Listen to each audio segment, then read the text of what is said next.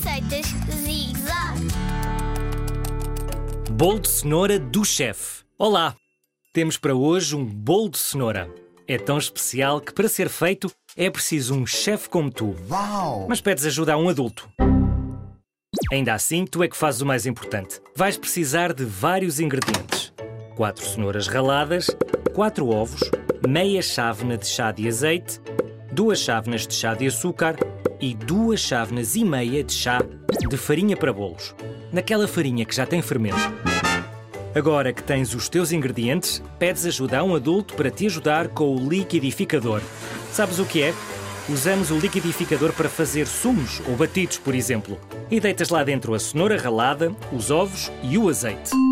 Alerta adulto. Para fazeres esta receita, precisas da ajuda de uma pessoa crescida. É isso mesmo. Esta é a parte em que pedes ajuda. Oiê! O teu adulto ajuda-te com a tampa para ficar tudo bem fechado. E pim, carregas no botão. Agora retiras a tampa e adicionas a farinha, pouco a pouco.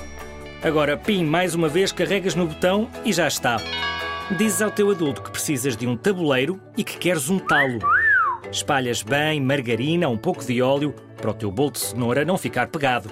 Colocas a massa lá dentro e o teu adulto encarrega-se de meter o teu projeto de bolo de cenoura no forno. Tem de estar quente o forno e tu tens de estar longe dele.